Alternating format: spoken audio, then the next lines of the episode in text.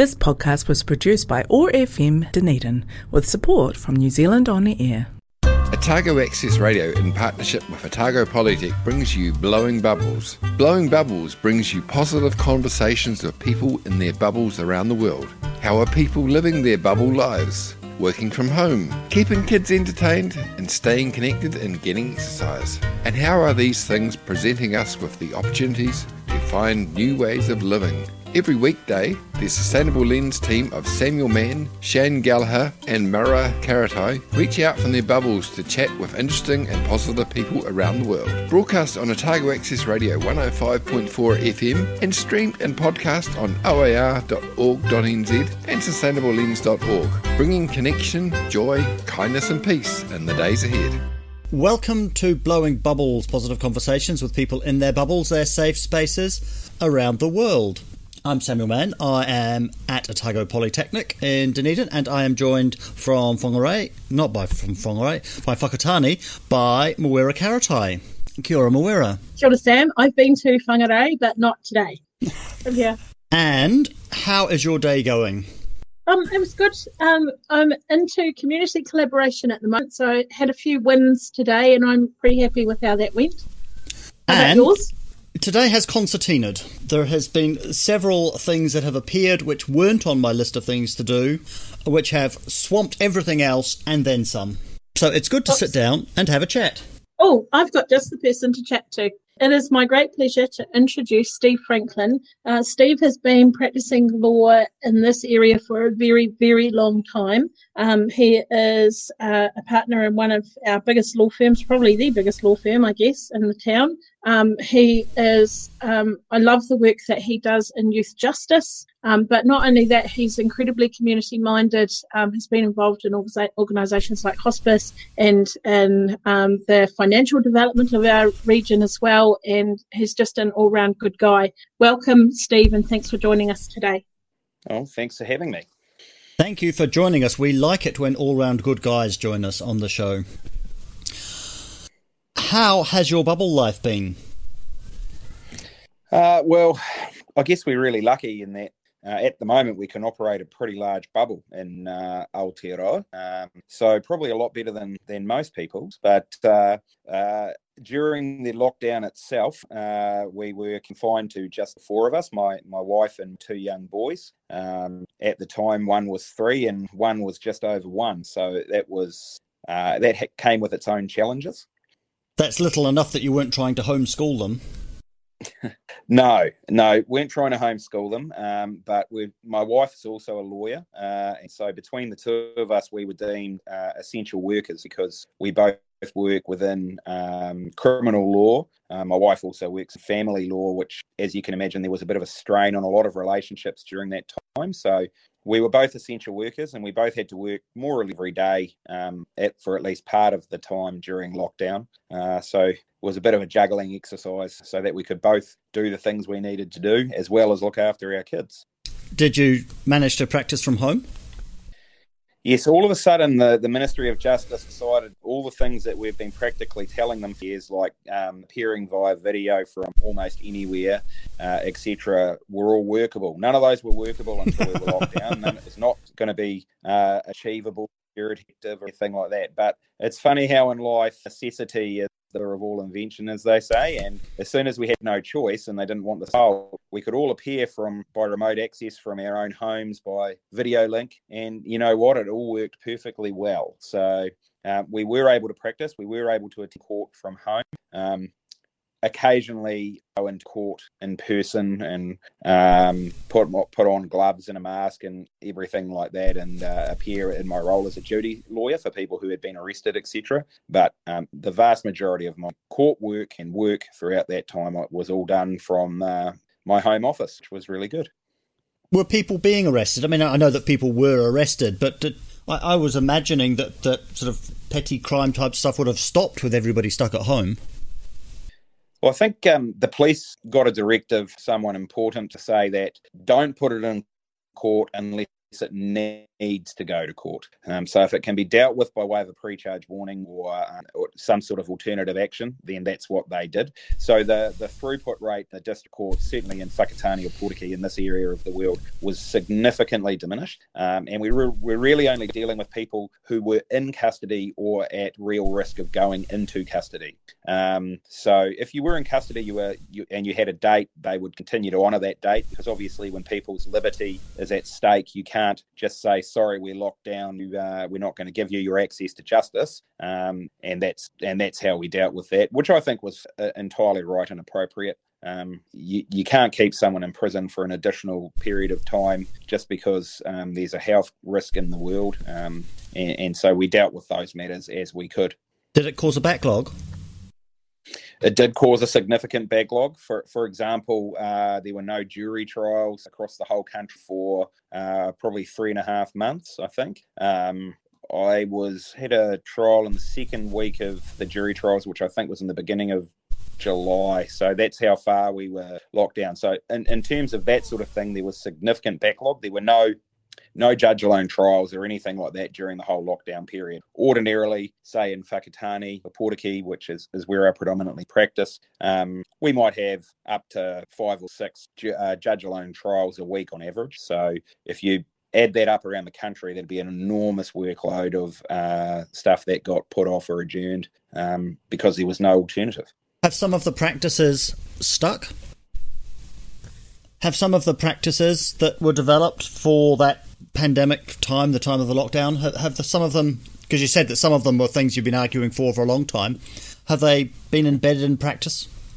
Uh, definitely, the court is far more willing to allow people to appear by what they call as VMR, which is um, video meeting room system that they have uh, an encrypted uh, video conferencing system for um, the Ministry of Justice. Uh, so they're far more practical now about people not having to travel or not having to be there in person um, for certain issues. Um, they are definitely more reluctant to um, move uh, people in custody around or bring them to court for in person appearances if they can appear by AVL uh, linked to the prison. And, and that that's a cost cutting measure, but it's also an important um, non spread of contamination measure. We don't need to bundle, you know, 10 people into a paddy wagon and, and, and drive them around the country and then things like that. And we've got a, an outbreak of, of any kind of infectious um, ailment going around. So, yeah, some of that stuff has caught on, um, but mostly uh, we're back to back to normal uh, and just operating as we always have,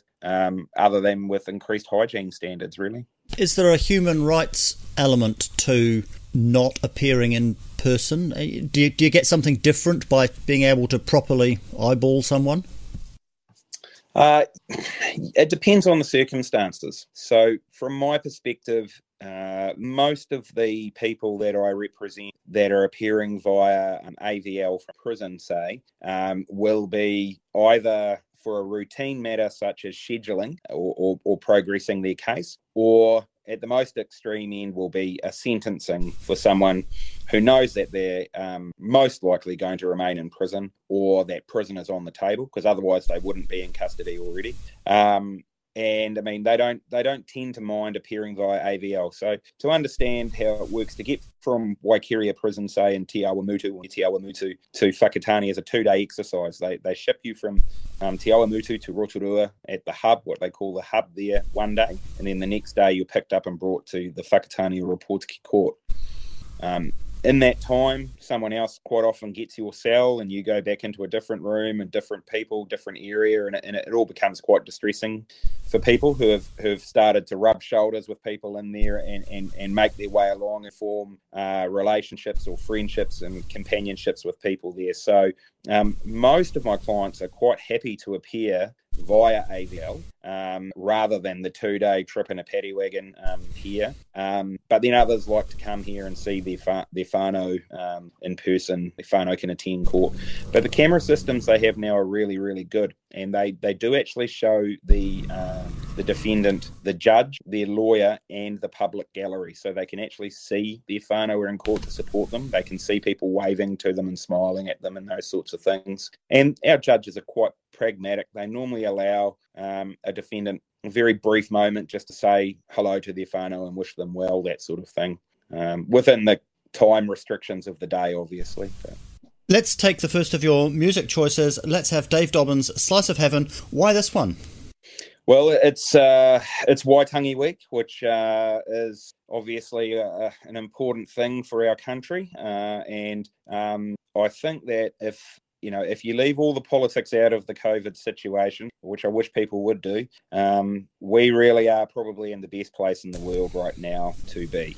And uh, I wholeheartedly believe that we we do live in a in a slice of heaven, and, and certainly Mawera and I are lucky enough to live in uh, the Eastern Bay of Plenty in Whakatane uh, and that's uh, the sunniest place in New Zealand in terms of recorded sunshine hours, and it's got New Zealand's best beach at Ohope. So we are in a slice of heaven, and that's why I chose this song.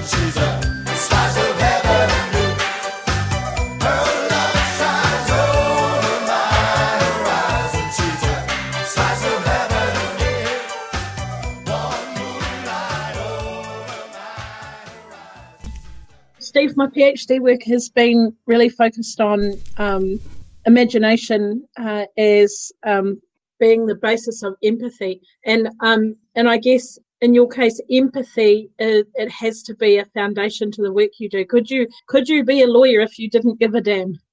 Uh, you could, but you wouldn't be, in my view, you would not be an effective lawyer or a good lawyer serving your client's best interest. And I don't think that matters on whatever type of law you do, because what we do is all about people. We, you know, we we all uh, have to deal with people and their issues and their problems or their challenges and and, and whatever we do, whether that's insurance law, whether it's criminal law, whether it's uh, conveyancing property. Um, and I've always said to people, there are lots of good lawyers around, and there are lots of lawyers around. What you need to do is find a lawyer you can get on with, and that person will do your job for you. And, and, and that really comes down to personal empathy, doesn't it? It's about understanding and respecting the needs of others is it hard to have empathy for people like i suppose like in the criminal system and and in the youth justice system you're dealing with people who have incredibly complex problems that that that you couldn't relate to through your own personal experience. Do you find that difficult or is that that that's your empathy? Is that your ability to actually imagine what it's like to be in that place? I think that um, you you build up a back catalogue of experience over time. So when I first started as a young lawyer 19 or so years ago, I don't think I would have been able to adequately represent my youth justice clients the way I do now. But I often sit in meetings with those young people uh, or in family group conferences with them, and I think to myself when I meet their whānau, when I see the issues that are working within their whānau or, or, or not working, is usually the case, that there was never any chance that you weren't going to be here at some stage in life. And you learn masses about deprivation. Uh, and I don't just mean financial deprivation, but deprivation in all areas of life, like even just basics like having loving, caring, nurturing parents and whānau members. Um, not having, I mean, it's amazing how many of my clients will have a, a, PlayStation 4 or 5 that they want to spend as much time as they can on. So it's not a financial issue there, but they are severely lacking in an empathetic, caring, loving father figure, or um, they've got a father figure who's on his own trying to raise them and they don't have a mother and, and he, he doesn't understand what they really need. He's just trying to put food on the table and um, keep a roof over their heads, those sorts of things. So uh, I guess to circle right back now to the question you asked, it's not hard with a little bit of knowledge and thought to see that um, these people do deserve empathy. They do deserve someone to stick up for them and care for them. And I take my role in, in all of this as just doing that. I'm here to be their voice and speak in the system in which they're not accustomed and to tell that system what they need it to hear. And to do that effectively, I think you need to try and understand them and um, and have empathy for their situation it amazes me that there are so many people out in the world who will point their finger at those young people that you represent and say they had a choice, not understanding that actually their their lives became foregone conclusions a long time ago and choice did not enter into it. That amazes me. Well, I'll tell you what amazes me is that when you speak to these young people, and, and, and we're talking within youth justice, people from 14 to 8 typically, um, and you say to them, well, you knew that stealing that car was wrong. Yeah, I did know that, but you did it anyway.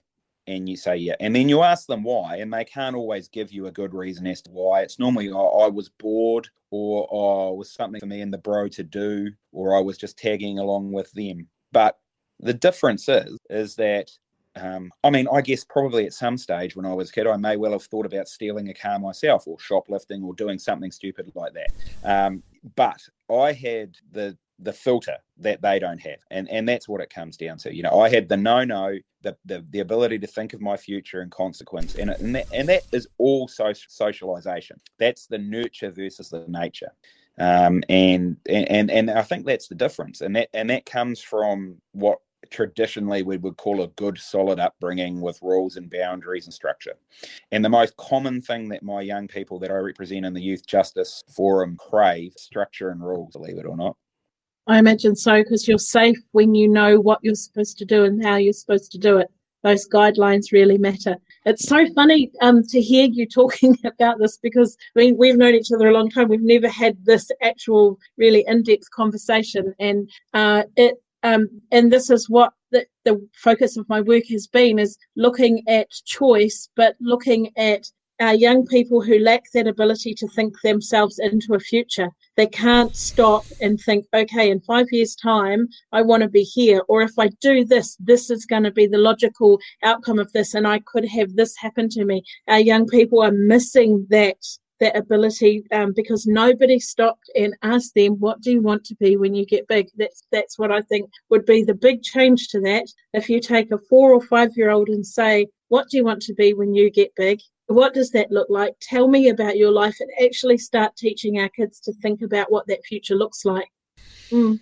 Yeah, I, I, agree with that. Um, and that's one of the hardest things to get out of some of these young people. What do you want to do? If you could do any job in the world, what do you want to do?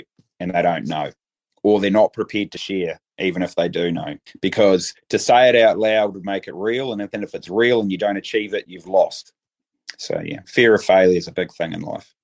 How do you maintain a positive mindset, and how do you help them maintain a positive mindset when they might have a that they're looking down the, the barrel of a um, jail time? The funny thing about criminal law is that the vast majority of people admit what they've done. So most people will accept that they have um, done the wrong thing or, or, or committed the crime, so to speak, or they will accept, no, I didn't do that. This is what I did. And I'll acknowledge I did this, but I didn't do what the police say I did. So then it comes down to can you keep me out of prison a lot of the time? Um, and, and I never lie to someone. If, if they're going to prison, I tell them because why would you set them up for that jarring disappointment. I mean, a lot of people will convince themselves I'm wrong and that they aren't going to prison, but fairly seldom wrong about that prediction, sadly. But um, in terms of positivity, I, I, I don't really try and um, and and tell anyone anything different to how I think it's going to be. So I said, look, I'll do the best job I can for you. Um, these are the points that go in your favour. These are the points that go against your what you want. Uh, and I'm going to tell your story to the judge for you, and uh, we'll let let that person decide. You know, I don't determine people's fates. I just put their their best foot forward for them. Bubble Sprite of the Forest of Orokonui, Dunedin's favourite goddess, Tahu Mackenzie. Kia ora koutou, ngā mihi aroha nui kia koutou ko tahoho. I hope you're all having the best day, beautiful superstars in your beloved universes. Poirot is also joining in this recording with his loud purring. I hope you can hear that. And I really hope that wherever you are and whatever's happening around you, be it a purring cat or something else, that you are really finding each day new ways to be, see, do, feel that are really helping you and illuminating for you more and more who you are. A triumph of Nate's art, perfect, unique, and here making things better. Thank you. So, as we know, it's been a very intense time for us all over the last several months. We have moved through multiple levels of lockdown. There's been so much learning, so much growth, so much conscious co evolution.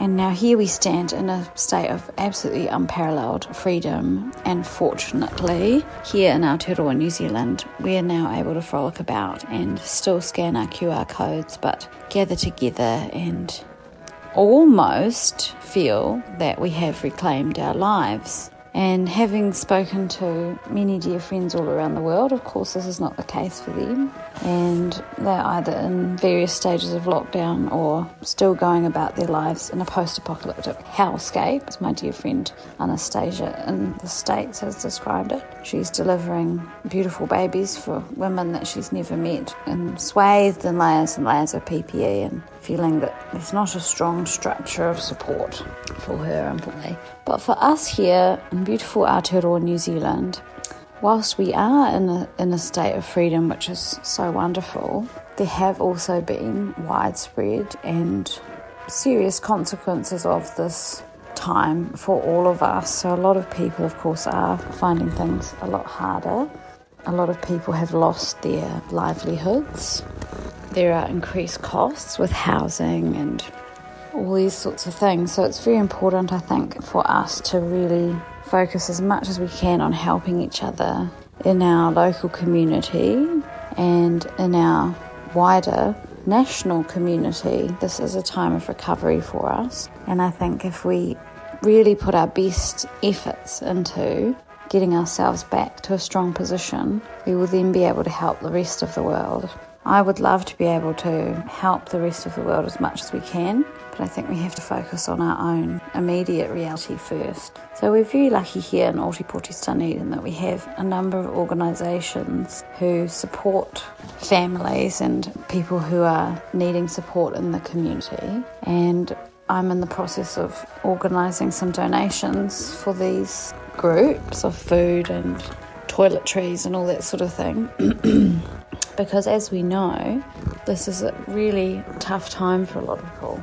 So I really hope for you, you have been able to move through this time with enough support around you.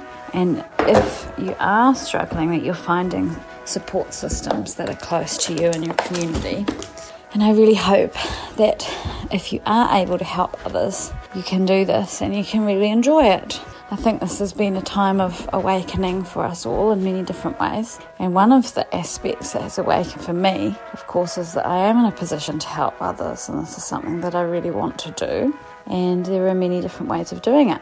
So I hope that for you, you're finding the support that you need and you're finding a way to offer support. And if we all do this, I feel we will be able to recover our, ourselves for beautiful Aotearoa New Zealand and we'll then be able to reach out, I really hope, across the rest of the world and offer some help as well. So, thank you for having me. I really appreciate this time together. Thank you to Sam and the whole Blowing Bubbles team, and I'll look forward to talking to you tomorrow. Thanks so much. Ka kite. You're listening to Blowing Bubbles. We're talking with Steve Franklin. Steve, we've seen lots of societal changes over the last few months, the last year. What do you think will stick, and what do you hope will stick? I would really hope that some of the kindness saw over the lockdown period and just consideration for others might stick. Um, I do worry that in the social media age, we're creating a uh, a sort of a normal of um, trying to tear people down rather than to support and encourage and bring people along, um, and, and, that uh, that sort of it actually nags at me quite a bit. I do worry about that because social media is just so invasive and prevalent in everybody's lives, and, and I'm no different uh, about that. But I just don't know that it's a healthy addition to society.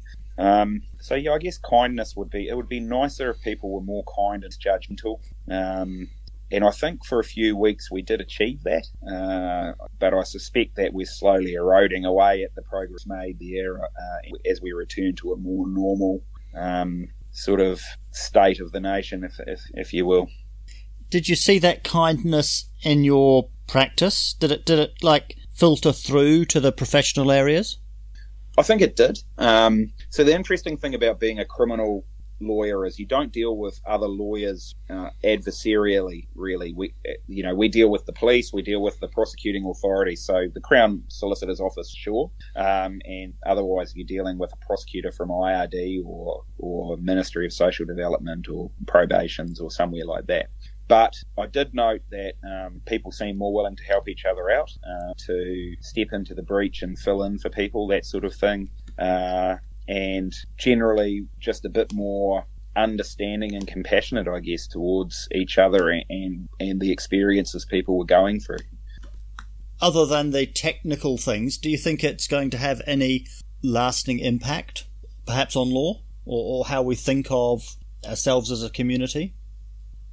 I think that um, I don't think it's going to make a huge amount of difference in terms of law or how the legal system works. What I do think is that people become incre- increasingly aware of the isolation of New Zealand and um, the good and the bad that comes with that. So the reason we've been able to achieve what we have been able to achieve is because we're small and we're away from everybody else and we effectively can close our border. Um, but that comes with challenges too, and that um, we need a lot of help from the outside world. Uh, and you know shortages of various things. One experience we had in our office is when it became apparent we were going to get locked down and we had to try and mobilize everybody to work from home um, we simply couldn't get compatible laptops or computer hardware to work with our system that we could deploy to more staff um, because they typically come from china and China had been in a lockdown state for significantly longer already, and they hadn't been producing and exporting those those goods. So. Uh, that that sort of thing, you know, we, we, I think we've become increasingly aware of our reliance upon the world, but also increasingly aware that we can cope without them in a lot of ways too. Do you think that there are lessons from the pandemic and the pandemic response for the the bigger sorts of questions that we face, the perhaps the intergenerational ones, climate change and social injustice? I've never actually turned my mind to that. I mean, well, we've got to have been burning a whole lot less carbon um, for a while. Uh, uh, one thing I thought was interesting was uh, I saw a comment at the end of the lockdown about the number of recyclable coffee cups that have been spared from um, landfill. And I'm a prolific coffee drinker and you know I have played my part in that form of pollution, um, probably to the to as great a degree as anyone in New Zealand. Uh, but I, you know, I, I desperately try now to use my keep cups um, and remember those. You know, every time I I use one, I smugly say to myself, well, that's one less cup and lid for landfill, you know? So I, I think a lot of those little changes um, have occurred to people. Um, my coffee lady that I see every morning on the way to work tells me that um, they use, they've got lots more keep cups than they used to have, for example. Now, that's just one area that I'm well versed in, I guess, is coffee. Um, but if that happens across every industry or several of the industries and those sorts of little changes, surely that will have to have a positive effect over time. One of the things that the pandemic has shown us is that we can do stuff if we want to. And you talked about how it enabled changes to be made in the court system that you that people had been asking for for a long time. Do you think that it has readied systems for more radical change? I mean, you, talking about doing work in youth justice. I don't, I don't know what sort of overhaul youth justice might be, but I imagine there's people calling for it. Do you think that this knowing that we can do stuff if we want to will spill over? I do think it will, um, and I think um, a really obvious area is it's becoming increasingly obvious that you don't need to be in any specific place to do most jobs. Uh, and w- what I think uh, Zoom, you know, everyone learned about Zoom all the hard. I mean, there was all the early adopters, of course, but the rest of us kind of just went, "Wow, Zoom, this is pretty cool. I, I could use this. I could do this." And once you've figured out how to use it, and it's so easy to use, and it doesn't drop out, and it doesn't fail, now that we're getting good internet around the country, um, I always think to myself, now, why would I want to live in so I won't, you know, go into terrible places, but Auckland, uh, when I could live somewhere like Ohope Beach or a beautiful beach in the Coromandel or Kaiteriteri or, or where, wherever, you know, whatever floats your boat. Some people might want to live, you know, with a view of, of the mountains or something like that. When I don't, my job is not geographically dependent. And so I think in those sorts of areas, people are, are already doing it. Um, you know, Spark are a great example. Spark have had people working from home for years, and it doesn't matter where that home is. If you if you're the the suitable candidate for the job, we've got the IT that you can do your job with. Um, and you know, call center type work could be done from anywhere. You don't need a building to have a call center in. You just need the IT for people to be able to um, you know, connect to a system. And I suspect that if you take that out and, and, sort of extrapolate that out further and further, you'll find that there's a whole heap of industry and a whole heap of jobs, tasks, and just day to day things that can be done really differently over time. And then people sort of initially say no, but then when you say, well, we did this, did it this way during lockdown, they go, oh yeah, we did, and it did work. So, and might the the demonstrated ability to change systems that we thought couldn't change, might that lead to progress in things towards whānau and hapu based systems, restorative justice, those sorts of things that people have been calling for for a long time? Well, the initial thing for me is restorative justice. Sometimes a victim doesn't want to be in the same room as a um, as an offender, but they certainly want to have their say. And a system like we are using right now um, affords that opportunity. So I'm not at physical risk from you because mm-hmm. I uh, can, but I but I do need to see you, and you need to see me, and you need to see the hurt or the mamae you have caused me, and I want you to be able to see that. Uh, and so we could have a CCTV system where they're in different rooms within the same building, or we could do something just like we're doing now and we're spread out all over the place. But those sorts of things, I've never understood why we don't do that already on justice for, for people who are reticent to participate because all of the studies show that everybody who participates in restorative justice, the victims, the offenders, and the whānau of either side, always feel better for having had that opportunity. And you get a more meaningful result in court because a judge can say to somebody, well, what did she say to you? And how did that make you feel? And what are you going to do differently next time? You know, and you get an honest, you get honest answers to those questions. Whereas if, if that process never happens, it's very easy to be dismissive, I think, and say, oh no, she's exaggerated this or, um, you know, those sorts of things. Some of the stuff that you read in a typical summary of facts is, you know, fact is stranger than fiction. You would read stuff and you would say to yourself, that never happened. Well, you would say that. I wouldn't because unfortunately I know what people do do to each other now. But um, you would say, there's no way that happened. That sounds like something from a movie. and I assure you, some of these things do happen, unfortunately. So let's take Foo Fighters' Rope. Why this one? Well, my favourite band in the world is the Foo Fighters. I'm a big live music fan, and um, I tend to gravitate to bands that um, can walk the walk. Um, and Foo Fighters are fantastic live. Don't know if either of you have seen them. If you haven't, you should. Um, and this is one of my favourite songs of theirs. Um, and it's an interesting song because people interpret it in different ways. I, I, choose to think of it as the rope as being like the tension in a relationship, and um, the two people pulling on that rope. And there's a there's a lyric, and then um, I'm hanging from you now. Give me some rope. I'm coming loose. I'm hanging from you now. And I, I like to look at that as needing that support and that and and the help, and then it, then it goes around the other way and he, he's helping her or the other person in the relationship and, and pulling them up. And I sort of think that's a bit what life and what relationships are like.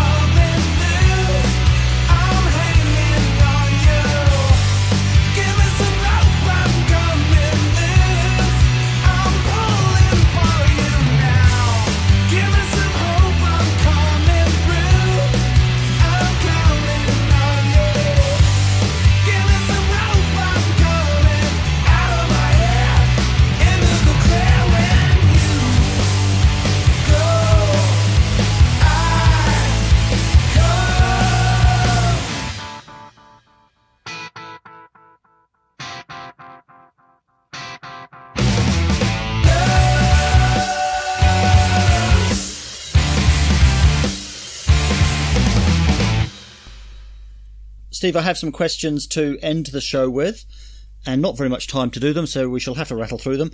What is the biggest success you've had in the last couple of years? Uh, well, probably the biggest success I've had professionally speaking would be within the youth justice system. Um, I have, you know, obviously can't name names at all, but a young man who comes from a steeped in gang culture background, who was a prolific offender um, in this part of the world over time. And uh, I, I, must admit, um, I and everybody else came very close to throwing our hands up in the air and saying, "There's just nothing we can do for this young person." But we plugged on, and um, he's now, I think, five months uh, without any offending. Um, he's made positive educational strides and uh, completed some NCEA credits and is now uh, looking to go into the workforce um, in one of our good industries. Uh, and, you know, that's really heartwarming because, but for the efforts of, firstly himself, of course, but for um, some of the other people around him, he would have continued down a pathway of being a, a, a criminal. Um, and then statistically, we we know that he's not likely to come right until he's at least 35. And when, when you're looking at a 15 year old boy um, being within the justice system and the prison system for the next 20 years, that's, you know, you can't give up. You've got to keep mm. trying to keep them out. What is your so I'm super- really proud of him. Indeed, and so you should be. What is your superpower? I think I'm a pretty good judge of character. So I um, I like to think that if I can see past the uh, the outward presentation of people and see what really they are about. And I use my good friend Mawera as an example there. If you looked at us on paper, we are chalk and cheese. And uh, we argue like chalk and cheese too at times. But I know that I know where she's coming from, and I know that you know underneath it all, we're not actually that different. So yeah, I think I'm a good judge of character, and I'm a good reader of people. Do you consider yourself to be an activist? Absolutely not.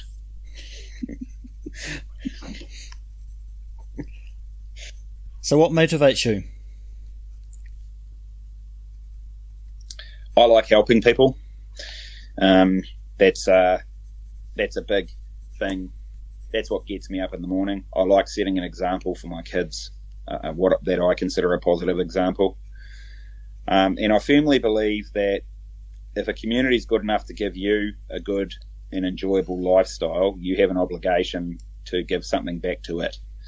And that's where my um, that's where my community involvement and my drive to be involved in the community comes from. And what's the biggest challenge you're looking forward to over the next year or so? Uh, well, my my uh, my my four and a half year old goes to school this year, um, and my wife uh, is going to make some changes in her professional life um, to to help accommodate that and to fit it better around that. And I and I, I too will need to to do that so that we can continue to have our careers and we can continue to make sure our kids are well looked after and educated. So that's probably my number one thought consumer um, personally this at, at this time. And lastly, do you have any advice for our listeners? Uh, well, one thing, and it comes back to that being nice and being kind. Um, Mawera will know I'm not an enormous fan of the current government, shall we say, but leaving political allegiance aside, being kind can only ever be good advice, can't it? And if we could all be nicer to each other and more understanding, the world would simply be a better place. Indeed. Mawera. Steve, you're probably the most activist non-activist I've ever met in my life. and I laughed out loud, and I'm glad I was muted at the time when you said you weren't. Uh, you, your contribution to our community is absolutely stellar, and not just you as a, a person, but also the business that you're involved in, the contribution that you make through that business, the work that you do with our young people, just everything that you do. It's a privilege to know you, and it's really neat to live in a town where I see your hand all over the place. Thank you for everything you you do. We appreciate you. Well, thank you, Marwata. That's very kind. Um, you know that I consider activist to be a bad word, Marwata. It carries negative connotations. so I work with. You're a good activist. Thank you very much for joining us.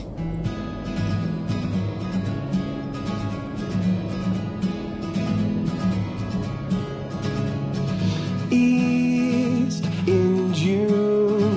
Trade the brightest greens of summer for the dreams of navy blue. East in June. Leave the calm Pacific breeze for an Atlantic rendezvous. Cause I've been driving for days on down a dusty road. I can't wait to dive in the waves, can't wait to lighten my load.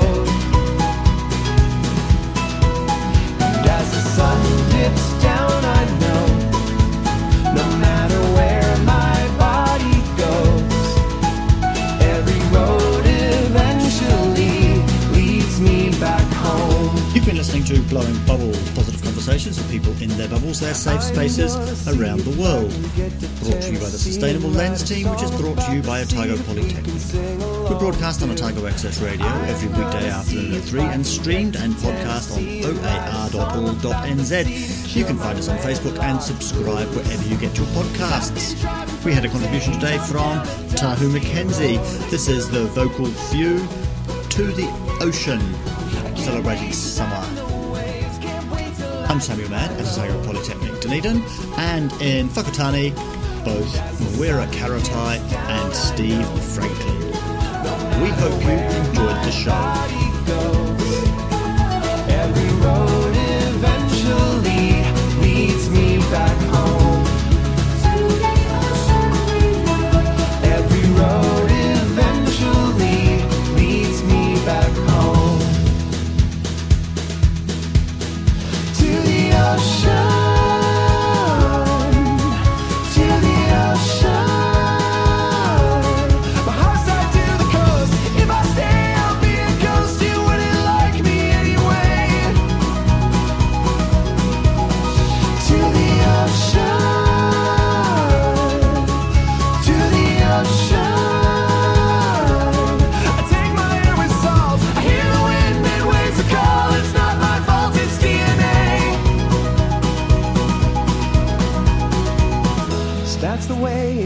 Go.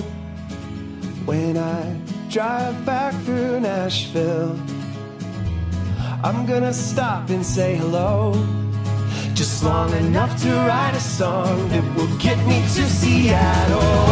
Cause I've been driving for days on down a dusty